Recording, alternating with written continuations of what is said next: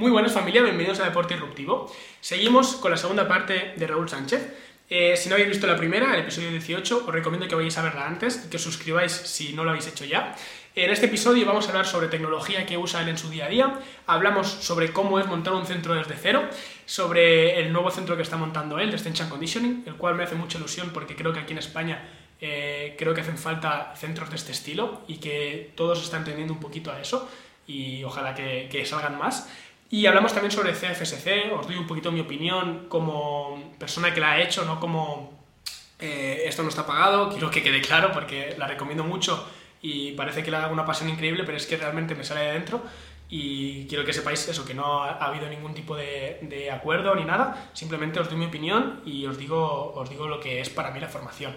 Sin más, os dejo con, con el vídeo, que espero que lo disfrutéis y que si lo podéis compartir con alguien que le pueda ser de utilidad o que le pueda gustar, pues nos hacéis un favor enorme y nos hacéis crecer. Un abrazo familia, nos vemos en el vídeo.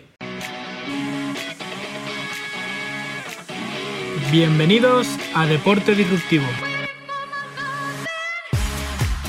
Y mm, ya que estamos con el tema de estudio, hace poco probé por primera vez una, una yo-yo.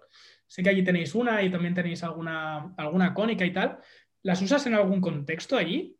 ¿Las, ¿En algún tipo de deportista, alguna cosa? Yo no, yo no las uso. Eh, no sé, al final siempre, la verdad es que las he tenido a mano bastante, en casi, en todos los sitios que he estado las he tenido a mano, pero lo que me ha pasado siempre es que eh, nunca he encontrado por qué cambiarla, ¿no? Dentro de mi programación, cuando decido, por ejemplo, si estoy trabajando trabajo de tren inferior y, voy a hacer eh, dominante de rodilla o lo que sea, algún tipo de ejercicio y, puedes escoger entre una ventana enorme de ejercicios, no, o sea, nunca, nunca me pasa por delante el trabajo con, con, con ese implemento antes que, que los, lo que uso, ¿no? Cargas eh, de peso libre en distintas maneras. No sé, también eh, siendo sincero, tampoco me he formado a fondo con esta herramienta, entonces tampoco obviamente me siento menos cómodo o con menos confianza con las herramientas que sí que conozco, los hábitos también hacen mucho, pero de momento no me ha surgido esa necesidad de decir, es que tengo que incluir esa herramienta porque creo que va a ser, va a marcar una diferencia, ¿no? Claro.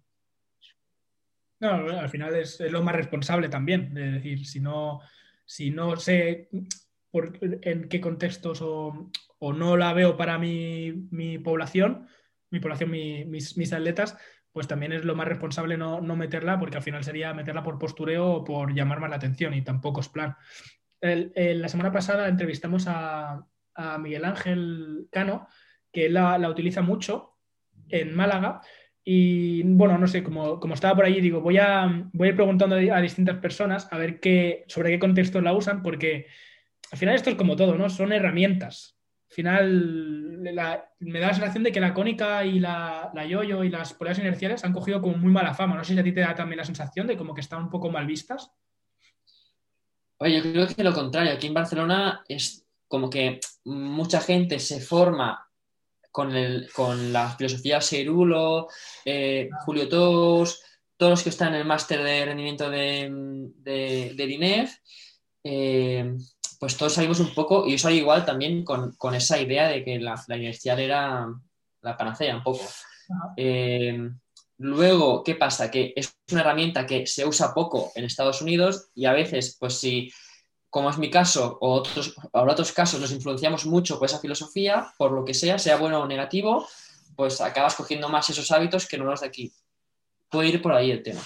Ah, bueno, no, está, está bien, está bien final es eso, que todas las herramientas no tienen por qué valer para todas las personas y, también es lo más responsable. Cuéntanos un poquito cómo, cómo utilizas Swift. Bueno, y si puedes explicar incluso qué es Swift, también me haces un favor. Bueno, Swift, es una marca que hace eh, un dispositivo que lo que hace es que al final eh, mide como dos fuerzas eh, que estiran una contra ellos y entonces te, te, da la fuerza que estás ejerciendo, ¿no? Entonces, esto te sirve porque si tú atas esto a un punto fijo y luego tú ejerces una fuerza, pues mide exactamente la fuerza que estás haciendo. Vale. ¿Vale? Entonces, eh, el poder medir, pues te permite que, en mi caso, cuando yo la, uso es en isometrías, sé exactamente qué fuerza estoy haciendo y puedo pedirle más o menos y tengo un registro de, y soy un poco más objetivo a la hora de, saber cuando voy a trabajar ese ejercicio, qué quiero que haga, a dónde tiene que llegar mi deportista, ¿no? claro, a mí me, surge, siempre me ha surgido duda con los isopush, sobre todo, porque, ostras, eh, es como, vale, ¿cuánto le digo que apriete? Porque puede, o sea, que apriete me refiero que, que haga fuerza, ¿no? Porque le puedes decir que haga más fuerza o le puedes decir que haga sobre del 1 al 10 que haga un 8. Pero ¿cómo contabilizas eso? ¿no? Pues lo, vi en, tu caso y, lo vi súper buena, buena herramienta. ¿Qué tal, ¿Qué tal los isopush? ¿Te dan resultado? el tema, como dices, es que en los isométricos eh, depende mucho de la motivación de la persona, muchísimo. Eh, y es muy subjetivo. Entonces, si, quieres un poco ser objetivo y saber qué está pasando y, si estás mejorando o no, y, poder comparar y luego decidir si sigues por allí o cambias, medirte va muy bien porque te das extra, como decimos con el sprint, de motivación. Eh, si una persona sabes que ha hecho esto el día siguiente y tal, pues tienes una referencia a dónde tiene que moverse y demás. Em, a mí, siendo sincero, ¿eh?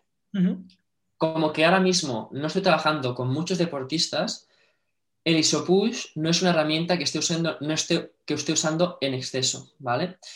Entonces, además tiene un hándicap que, primero, para poder, como decíamos antes, a nivel logístico, para poder usarlo correctamente tienes que estar ya preparado, porque si no, entre montar y, desmontar cosas, pierdes tiempo. Entonces, el, tiempo acaba siendo un factor súper limitante y, y si tienes que perder cinco minutos montando eso, ya te, la lía, ¿no? Entonces, yo lo que, lo que he hecho con esta herramienta es probarla en mí mismo, ¿vale? Probar de qué manera se podría aplicar de forma fácil, porque sí que de cara a cuando hablo al centro, si tengo grupos que, creo que se van a beneficiar de ese tipo de trabajo, pues ya tener ideas de en qué, en qué ejercicios lo puedo implementar fácil y ya tenerlo montado para que sea coger y usarlo. Vale. Si tengo que sacarlo de la, cada vez que entreno a alguien, de la, de la caja, tienes que atarlo a dos sitios distintos, eh, meter un peso, depende cómo lo hagas, ¿no? Pero pierdes mucho tiempo.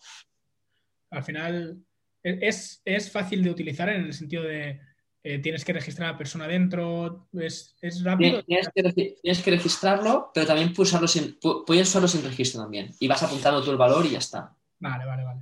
Es, es eso, que al final, hostias, también hay algunas herramientas que son muy útiles, como esta, pero que no son muy prácticas. Y claro, también, también hay que tenerlo en cuenta.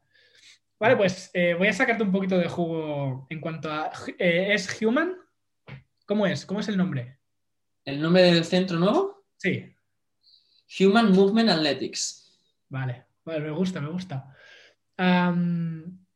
¿Cómo, bueno, la idea imagino que sé, sé, de dónde surgió, pero ¿en qué momento dices voy a, voy a montarlo? A ver, el momento fue cuando yo fui, a Estados Unidos, al centro de Mike, viví esa experiencia, me gustó todo en conjunto, o sea, no es decir sobre todo, sino también la familia que han creado allí, es decir, em, bueno, no sé si cuando hiciste el curso con nosotros, nosotros intentamos un poco trasladarlo, pero lo que se genera allí no es simplemente a nivel de qué es lo que está haciendo, sino es cómo se hacen las, las relaciones que crean entre ellos y demás. Y bueno, lo que se genera tener un centro así, ¿no?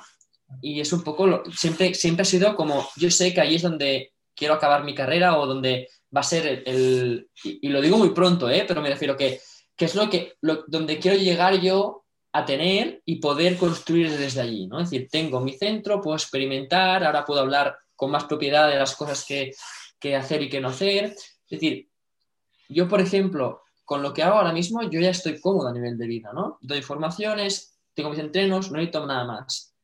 Pero sí que a nivel de si yo quiero seguir creciendo como profesional y también, pues, eh, explicando mi, experiencia, mm, creo que era un poco falso hacerlo sin tener yo mi propio centro donde pueda experimentar y, realmente hablar con propiedad de lo, que, de lo que creo que se debería hacer o lo que más funciona a mí, etcétera, etcétera. Sino simplemente hablar de lo que hacen allí, ¿no?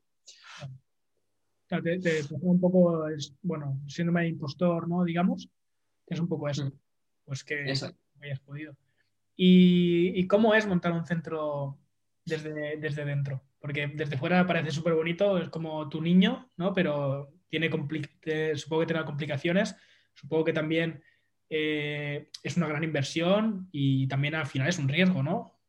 ¿Cómo, cómo está haciendo? Bueno, al final es, es, eh, un mundo nuevo, eh, tienes que aprender muchísimas cosas y como dices es bastante presión a nivel, bueno, depende de la situación económica de cada uno, de la inversión que vayas a hacer y demás. Yo en este caso me, he embarcado muchísimo porque he cogido un centro muy grande que, que necesitaba muchas obras. Entonces, eh, hay un nivel alto de, presión a nivel de que tiene que, tiene que funcionar, ¿no?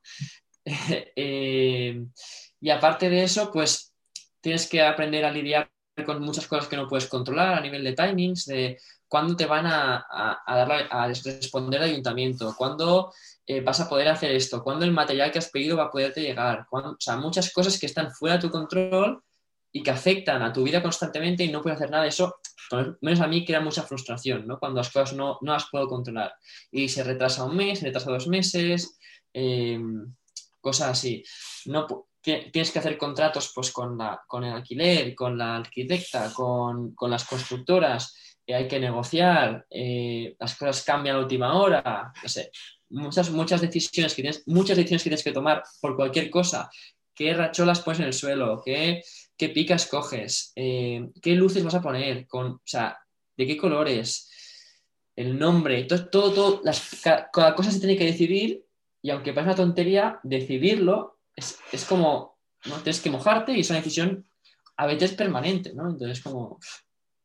Ya ves, siempre hay con la sensación de que no sabes si estás haciendo bien, ¿no? Exacto, exacto. Te preguntan, ¿cómo tienes esta reja? Y dices, pues yo qué sé, ¿sabes? Lo que tú me digas, ¿sabes? Es, como... ¿Qué me recomiendas? Exacto. Es, como que es muy bonito, pero también el problema es que te, presionan los, timings. Ese es el gran problema, porque también intuyo que tienes que alquilar una, nave y, claro, eh, la nave tú puedes alquilarla un mes antes, pero no puedes alquilarla seis meses. O, bueno, pero... La, realidad es que sí, que, que, te va a pasar eso, porque si la quieres, la tienes que alquilar ya.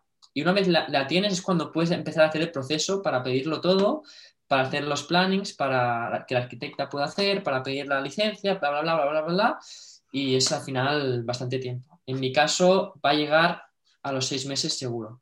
Jolín. Pues sí, sí, sí. Es, es, mucho curro, sí, sí. Sí, sí. Y vale, entonces me has dicho que, que queréis enfocarlo sobre todo a, a, atletas juveniles, pero... Las dos cosas. Población ah. general de atletas juveniles. Vamos a decir que población general es lo fácil, es decir, lo que, lo que sé que puedo alcanzar relativamente fácil. O sea, que, hay una, que sé que hay una demanda real. Vale.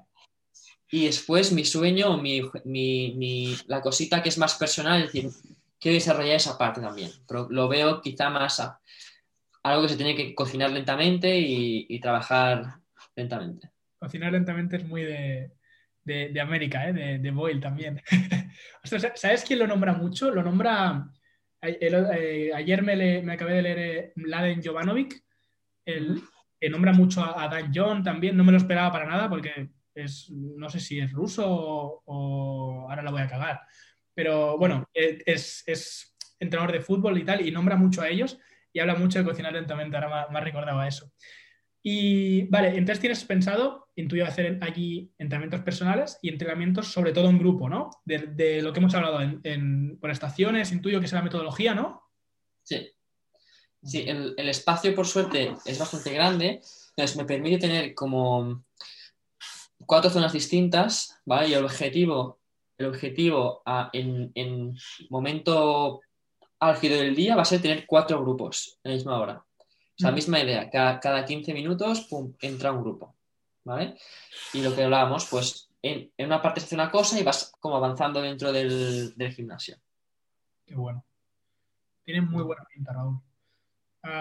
de cara a, la gente que quiera hacer CFSC, si puedo, si puedo dar mi opinión, eh, creo, bueno, ahora esto es como no lo hago en plan de publicidad gratuita o porque la hayamos hablado, simplemente lo digo en serio porque la formación me parece muy buena y mm, creo que es una muy buena formación para, mm, tanto si ya, ya te has formado bastante en otras formaciones, porque creo que te ordena mucho la cabeza, a mí, a mí me pasó eso, que iba pillando de un punto, de otro y tal, pero no tenía la cabeza ordenada y lo que hizo CFSC fue ordenarme un poquito, ¿no? Pero eh, me hubiese gustado también, de hecho lo hubiese agradecido muchísimo, pillarlo cuando no sabía nada. Cuando quería empezar a, formarme sobre entrenamiento, tener esa formación, porque es que te da una base en la que puedes empezar a trabajar, en la que ya sabes que, tienes un orden, sabes que, sabes por qué, el porqué de cada cosa, y eso me parece brutal. Y si alguien nos está escuchando, al final, y creo que esto también es, creo que es, muy bueno para el Strength and Conditioning aquí en España, creo que tenéis que hacer esa formación si trabajáis con personas, eh, con público general o con deportistas incluso, porque mm, te da una base que, es que, bueno, a día de hoy en España creo que ninguna te la da. Y como no te vayas a formaciones que sean, sean en inglés y tengas que buscarlas porque también son bastante concretas, eh, creo que no quedan la verdad. Así que felicitaros a ti, a ti y a Jordi también ahora mismo y a Boyle si se puede. Y la verdad es que felicidades. Gracias. Y yo creo que lo has definido tal cual lo, veo yo personalmente. O sea, la, has clavado para mí es, para mí es lo que a mí me sirvió igual. Yo estaba en un momento que, también estaba con mucha información en la cabeza, que a veces nos pasa, y a mí eso me, ordenó y me permitió empezar a construir eh, mm. a partir de allí. Y como tú dices, para alguien que empieza, puedes empezar ya a trabajar con eso, perfecto, puede ser tu modelo de trabajo y a partir de aquí vas añadiendo cosas de lo que vas aprendiendo. Y gente que ya trabaja, pues te da una, una perspectiva de, algo que funciona y puedes casarlo con lo tuyo y, ordenarte un poco más y sobre todo trabajar con más seguridad, que a veces hay un periodo de tiempo cuando sales de la universidad que a veces estamos inseguros con muchas cosas, cambiamos enseguida, eh, cada, información que leemos nos cambia, hostia, y esto yo no lo estaba haciendo, o esto lo estaba haciendo mal. Y esto te da como un poco de calma, decir, eh, ¿sabes? Pisa en la, tierra y a partir de aquí, poco a poco, ya vamos eh, probando cosas nuevas y metiendo cosas nuevas y lo que, haga falta. al final lo que habla mucho también es lo de eh, ser un chef o ser un cocinero, ¿no? El tener tu base y ir añadiendo cosas a tu caja de herramientas o el o el directamente mm, lanzarte a, crear tú. Y al final, cuando empiezas a crear tú, cuando todavía no sabes nada, es para mí es un error, la verdad. ¿Tienes eh, alguna fecha prevista? No sé si puede decir o no. eh, ¿cuándo, tenéis pensado más o menos abrir? ¿En, meses o, eh, a ver, en principio está fechado para mayo, ¿vale? Principios de mayo. Si no falla nada, que de momento las horas ya han empezado y está yendo súper bien eh, y están trabajando muy bien, eh, así que a no ser que haya algún problema de materiales o cosas así que, que se, con lo que te hablaba antes, que se escapan de la mano, en principio en mayo podremos abrir. Podemos abrir. Pues, pues, os deseo mucha suerte. Eh, hablo en plural porque no sé si, bueno, creo que tienes un socio, ¿no? O, algún compañero. En principio voy solo. Ah, va solo. Vale, vale, Pues te deseo mucha suerte, Raúl, en ese sentido. Tienes, tienes faena y. Pero bueno, creo que es. Al final, el movimiento más grande por el extension conditioning, si se le puede llamar como un movimiento, creo que lo estás haciendo ahora mismo, abriendo centro, y creo que va a dar un gran paso aquí en España, o, espero, la verdad. Yo también tengo mucha ilusión, la verdad es que, yo creo, creo mucho en, esto, creo que puede ser muy útil. Eh, eso, sobre todo también pensando en la población general, ¿no? Es decir, la gente que, a que nos debemos un poco. Y creo que, es un modelo que puede ser muy útil, que, que, es decir, que, que abarca muchas necesidades que yo percibo en la gente que quiere ejercitarse de manera, eh, no, no, diré correcta, pero, pero con un poco de seguridad de que lo que está haciendo le va a ir bien y, va, a, sentirse mejor, ¿no? Ah y, sin, y sin quizá pues tener que recurrir a un entorno personal que no está, eh, no está al alcance de mucha gente económicamente. Y es un poco donde yo quiero entrar. Ese es el, el gran problema de hoy en día y creo que es por el, el motivo por el que también eh, CrossFit tiene mucho tirón, porque al final tienes una persona que te está viendo y que te está corrigiendo. Aunque digas, mira, es que los, mm, los gimnásticos no los acabo de ver porque, eh, pues, por, la, por razones obvias, ¿no?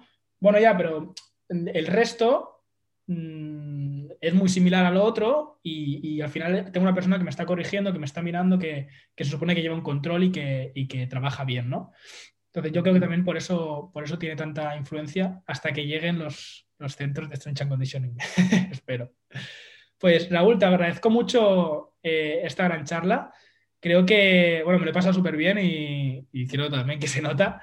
Eh, sé que eres una persona súper ocupada, pero ostras, tenerte aquí es un verdadero placer. Muchas gracias, Marc. yo también lo he disfrutado. Eh, la verdad es que mm, he de decir que se, se agradece cuando viniste a la formación, pues agradece que haya gente que, esté, que pregunte, que vaya un poco más allá. Eh, creo que enriquece la formación para todo el mundo. Y eso a veces, pues, algunas, algunas veces lo he hecho en falta de gente que se anime a preguntar más, y tú lo hiciste de una manera súper respetuosa, aunque tengas visiones distintas.